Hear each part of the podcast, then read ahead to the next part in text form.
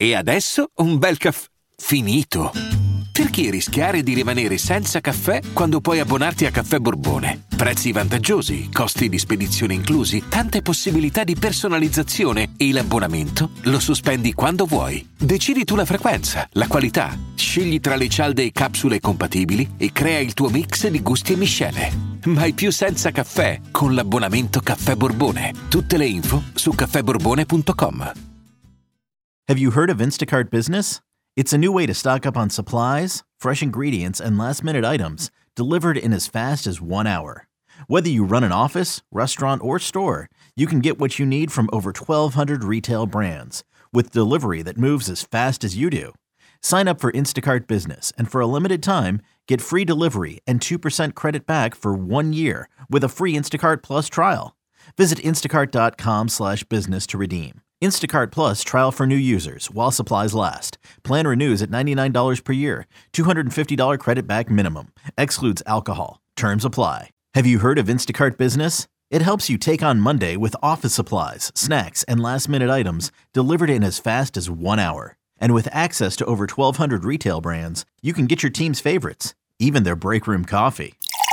Get delivery that moves as fast as you do. Sign up for Instacart Business and for a limited time, get free delivery and 2% credit back for one year with a free Instacart Plus trial. Visit instacart.com slash business to redeem. Instacart Plus trial for new users while supplies last. Plan renews at $99 per year. $250 credit back minimum. Excludes alcohol. Terms apply. Benvenuti nel podcast di M&A International Consulting. Qui i risparmiatori medi si trasformano in investitori esperti.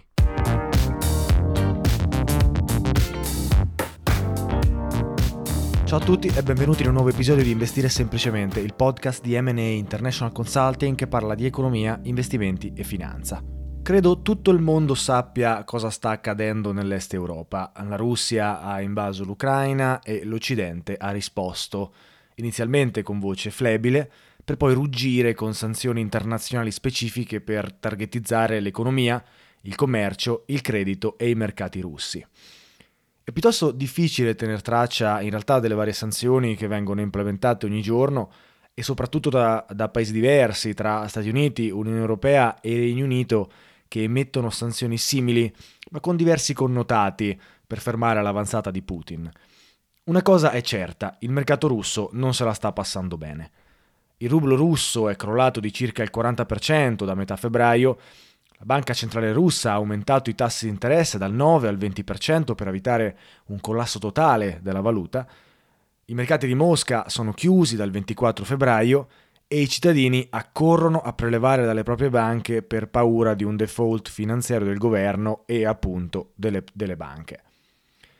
Banche che sono veramente vicine al default finanziario, considerando che la maggior parte dei conti in Europa sono congelati a causa delle sanzioni e dell'impossibilità di accesso ai mercati finanziari e tra l'altro i prezzi delle azioni delle stesse lo confermano. Scenario abbastanza apocalittico per la Russia e i suoi cittadini che pagheranno lo scotto di una guerra inutile e che veramente non hanno voluto.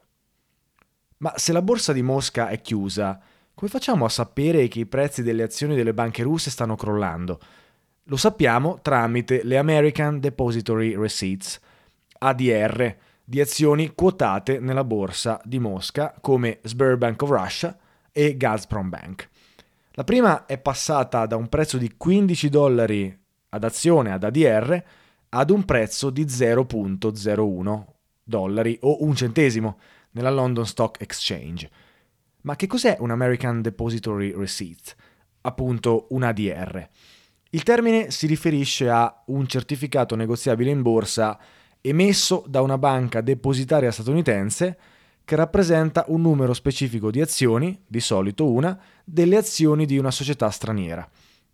La DR viene scambiata sui mercati azionari statunitensi in dollari ed offre agli investitori un modo per acquistare azioni di società estere che altrimenti non sarebbero disponibili o quantomeno non sarebbero disponibili facilmente. Anche le aziende straniere ne traggono vantaggio, poiché le ADR consentono loro di attrarre investitori e capitali americani senza la necessità della quotazione nella borsa statunitense, ad esempio la New York Stock Exchange. Quindi abbiamo detto che le ADR sono denominate in dollari statunitensi. I titolari di questi ADR non devono effettuare transazioni in valuta estera né preoccuparsi di cambiare valuta perché i titoli sono direttamente prezzati e scambiati in dollari e quindi regolamentati attraverso il sistema di clearing e settlement statunitensi. Ma vediamo come funziona di preciso la quotazione per capire come funzionano questi strumenti. Per iniziare ad offrire un ADR, una banca statunitense deve acquistare azioni del titolo che vuole quotare come ADR nella borsa estera di riferimento. Una volta acquistate le azioni ordinarie, la banca detiene le azioni come inventario e quota in borsa un certificato, un ADR, per le transazioni domestiche. Questo DR farà riferimento alle azioni estere acquistate originariamente e vengono quotate appunto in una delle borse come la New York Stock Exchange o il Nasdaq, ma ovviamente possono essere vendute anche over the counter e quindi all'infuori della borsa valori. La DR sarà quotata in dollari, i dividendi offerti dall'azione saranno in dollari e i termini di scambio saranno esattamente gli stessi di un'azione ordinaria quotata in borsa. Inoltre, per trasparenza, le banche statunitensi richiedono che le società straniere forniscano loro le informazioni finanziarie dettagliate per rendere più facile la valutazione aziendale da parte degli investitori eh, americani. E ovviamente qui si potrebbe facilmente scoperchiare un vaso di Pandora di problemi legato appunto alle regolamentazioni extra statunitensi e alle differenze tra le regolamentazioni estere e quelle statunitensi. Infatti ci sono due tipologie di certificati, le ADR sponsorizzate e le ADR non sponsorizzate. Le ADR sponsorizzate funzionano così. Una banca emette un ADR per conto della società estera, entrambe stipulano un accordo legale in cui la società estera di solito paga i costi di emissione dell'ADR e ne mantiene il controllo, mentre la banca gestisce solamente le transazioni con gli investitori. Le ADR sponsorizzate sono classificate in base al grado in cui la società straniera è conforme ai regolamenti della Securities and Exchange Commission, la SEC, quindi l'autorità finanziaria vigente degli Stati Uniti d'America, e l'azienda deve essere conforme alle procedure contabili americane. Una banca può anche però emettere una DR che non è sponsorizzata. Ciò significa che il certificato non ha alcun coinvolgimento diretto partecipazione o persino autorizzazione da parte della società straniera. Le ADR non sponsorizzate sono praticamente degli strumenti derivati che banche e broker creano per permettere ai propri clienti di investire in strumenti altrimenti inaccessibili o per far sì che i costi siano ridotti o per far sì che i propri clienti non debbano preoccuparsi del cambio valuta. Tecnicamente potrebbero esserci diverse ADR non sponsorizzate per la stessa società estera, ma emesse da diverse banche statunitensi e che magari offrono anche diversi dividendi o dividendi variabili in base al certificato stesso. Questo invece non può assolutamente avvenire con una DR sponsorizzata che viene emessa unicamente dalla banca che collabora con la società estera stessa. Una delle principali differenze tra eh, queste due tipologie è dove viene scambiato il titolo. Infatti le ADR sponsorizzate saranno scambiate nelle principali borse valori, mentre le ADR non sponsorizzate verranno scambiate solamente over the counter e tra l'altro le ADR non sponsorizzate non includono mai i diritti di voto nella società di appartenenza. Quindi, seppur si conoscono per la maggior parte le ADR più popolari come Alibaba, NIO, JD, Baidu, Nokia, AstraZeneca, per dirne alcune, il mercato offre più di 2000 ADR disponibili, che rappresentano aziende di oltre 70 paesi diversi. Ma non tutte queste ADR sono sponsorizzate. Infatti esistono anche altri metodi per categorizzare le ADR in base alla misura in cui la società straniera ha accesso ai mercati statunitensi e ai propri investitori. E per semplicità dividiamo queste ADR in tre livelli. Livello 1. Questo è il tipo più elementare di ADR in cui le società estere non si qualificano o non vogliono che la loro ADR sia quotata in borsa negli Stati Uniti. Questo tipo di ADR consente agli investitori di scambiare il titolo e far trading, ma non può essere utilizzato dalla società estera per raccogliere capitali. Le ADR di livello 1 si trovano solamente sul mercato over the counter, quindi non sono scambiate attraverso le borse valori e hanno i requisiti meno stringenti per le autorità. In genere sono strumenti altamente speculativi.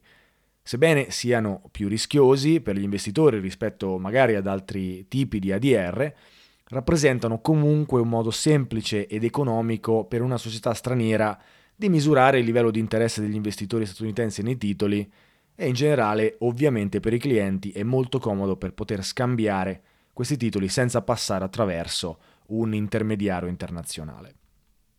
Come per le ADR di livello 1, le ADR di livello 2 anche qui consentono di scambiare il titolo e far trading agli investitori, ma non possono essere utilizzate dalla società per raccogliere capitali. Le ADR di livello 2 hanno requisiti leggermente più stringenti richiesti dalla SEC rispetto alle ADR di livello 1 ma solitamente ottengono visibilità e volumi di scambi maggiori perché più brokers offriranno la possibilità di accesso a questi strumenti. La grande differenza con il livello 1 è che queste ADR sono solitamente quotate in borsa e quindi l'accesso ai mercati è decisamente più facile. Le ADR di livello 3 sono invece le più prestigiose e includono una sponsorizzazione da parte delle emittenti. Con questi strumenti un emittente lancia un'offerta pubblica di ADR su una borsa valori statunitense e quindi può raccogliere capitali dai mercati azionari americani. Ovviamente questo comporta che le emittenti siano soggette a rendicontazione completa con la SEC e alle regole di trasparenza classiche legate alle azioni ordinarie dei mercati statunitensi.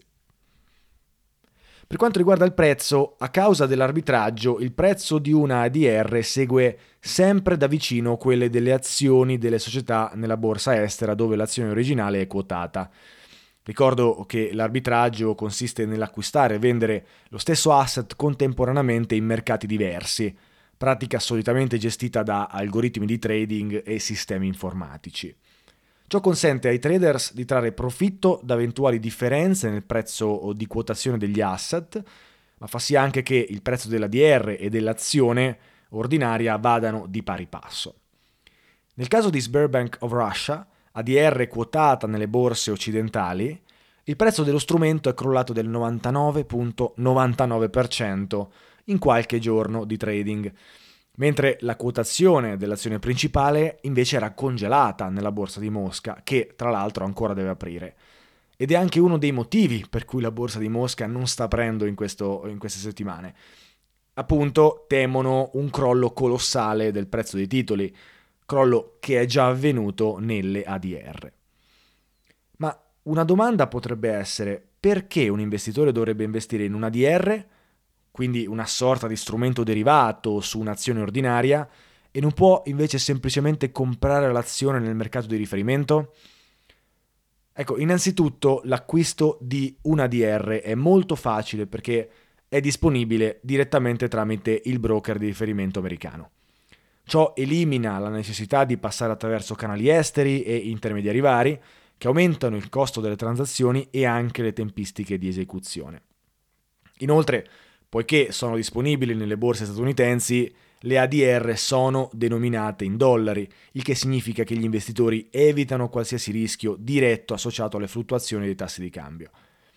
In alcuni casi, inoltre, le ADR danno accesso a strumenti che sarebbero poco liquidi nelle borse dove le azioni ordinarie sono scambiate, o addirittura offrono esposizione a mercati che sarebbero poco accessibili senza le ADR. Tuttavia questo vantaggio viene al costo di principali problemi legati alla trasparenza e alla derivazione. Abbiamo detto infatti che alcune ADR potrebbero non essere conformi alle normative SEC e il diretto monitoraggio dei bilanci delle aziende sottostanti è difficile perché appunto sono in un paese estero con diversa eh, regolamentazione. Di questo inoltre ne parla molto bene un documentario Netflix che si intitola The China Hustle uscito nel 2017 che veramente vi consiglio perché eh, vi può far capire molto meglio come funziona questa dinamica delle ADR e delle aziende quotate nella borsa di New York ma residenti all'estero. Inoltre, sebbene gli investitori evitano il rischio diretto derivante dal cambio di valuta, possono incorrere comunque in commissioni di conversione valutaria quando acquistano un ADR, dipendentemente dal certificato. Tali commissioni sono stabilite al fine di collegare direttamente il titolo estero e quello negoziato sul mercato interno. Storicamente, prima che le ADR americane fossero introdotte negli anni 20, gli investitori americani che desideravano oh, avere accesso ad azioni quotate in borsa di società non statunitense potevano farlo solo sulle borse internazionali. Operazione però totalmente realistica per l'investitore medio di allora, che non aveva appunto accesso a sistemi di brokeraggio complessi come invece abbiamo accesso in questo periodo storico, quello attuale. Sebbene sia più facile appunto nell'era digitale contemporanea, ci sono ancora diversi svantaggi nell'acquisto di, di azioni sulle borse internazionali. Uno degli ostacoli particolarmente scoraggianti è il problema del cambio valuta, ma non solo, anche problemi di differenza normativa delle autorità vigenti e rischi appunto di trasparenza, come abbiamo citato precedentemente. Ecco, storicamente le ADR sono state sviluppate a causa della complessità legate all'acquisto di azioni in paesi stranieri e alle difficoltà associate al trading di prezzi quotati in valute diverse. Guarantee Trust, società predecessore di JP Morgan, ha aperto la strada al concetto di ADR nel 1927, quando creò e lanciò la prima ADR, consentendo agli investitori statunitensi di acquistare le azioni del famoso rivenditore britannico Selfridges e aiutando l'azienda ad attingere ai mercati globali. La DR è stata quotata nel New York Curb Exchange, seconda borsa americana per importanza dell'epoca, e pochi anni dopo, nel 1931, la banca introdusse eh, un altro DR, stavolta sponsorizzato, per la compagnia musicale britannica Electrical and Musical Industries, conosciuta anche come EMI, l'eventuale poi casa dei Beatles successivamente. Oggi JP Morgan e Bank of New York Mellon, un'altra banca statunitense molto importante, continuano ad essere attivamente coinvolte nei mercati della DR e delle quotazioni delle stesse nelle borse americane. Ora, una domanda intelligente che potreste farmi dopo tutta questa spiegazione è se possiedo un ADR è lo stesso che possedere azioni della società? Ecco, non esattamente. Le ADR sono certificati denominati in dollari statunitensi che vengono scambiati sulle borse americane e tracciano il prezzo della società estera di riferimento, ma rappresentano solamente i prezzi di tali azioni, non concedono i diritti di proprietà come in genere fanno le azioni ordinarie. Ecco, dovete considerare lo strumento come una sorta di prodotto derivato sulle azioni ordinarie estere. Ma ovviamente i diritti sono diversi e per questo motivo questi strumenti sono maggiormente speculativi di natura. Inoltre, similmente alle ADR, esistono le cosiddette GDR, che sta per US Global Depository Receipts, GDR appunto. Il funzionamento è lo stesso, ma il titolo dà accesso a due o più mercati e, per la maggior parte, solitamente questi mercati sono Stati Uniti ed Europa. Bene, anche oggi avete imparato una nozione nuova. Se avete ADR nel portafoglio, probabilmente ora non le guarderete più allo stesso modo. Però scherzi a parte, come al solito è stato un piacere eh, anche oggi essere qui con voi. Noi, come al solito, ci sentiamo in un prossimo episodio di Investire Semplicemente. Buona serata.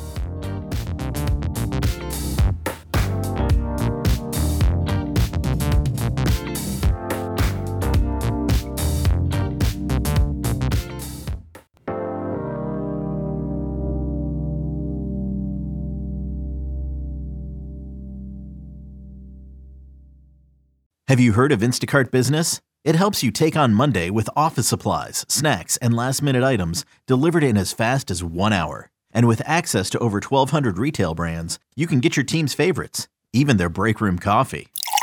Get delivery that moves as fast as you do Sign up for Instacart Business and for a limited time, get free delivery and 2% credit back for one year with a free Instacart Plus trial. Visit instacart.com slash business to redeem. Instacart Plus trial for new users while supplies last. Plan renews at $99 per year. $250 credit back minimum. Excludes alcohol. Terms apply. Have you heard of Instacart Business? It's a new way to stock up on supplies, fresh ingredients, and last minute items delivered in as fast as one hour. Whether you run an office, restaurant, or store, you can get what you need from over 1,200 retail brands with delivery that moves as fast as you do. Sign up for Instacart Business and for a limited time, get free delivery and 2% credit back for one year with a free Instacart Plus trial. Visit instacart.com slash business to redeem. Instacart Plus trial for new users while supplies last. Plan renews at $99 per year. $250 credit back minimum. Excludes alcohol. Terms apply.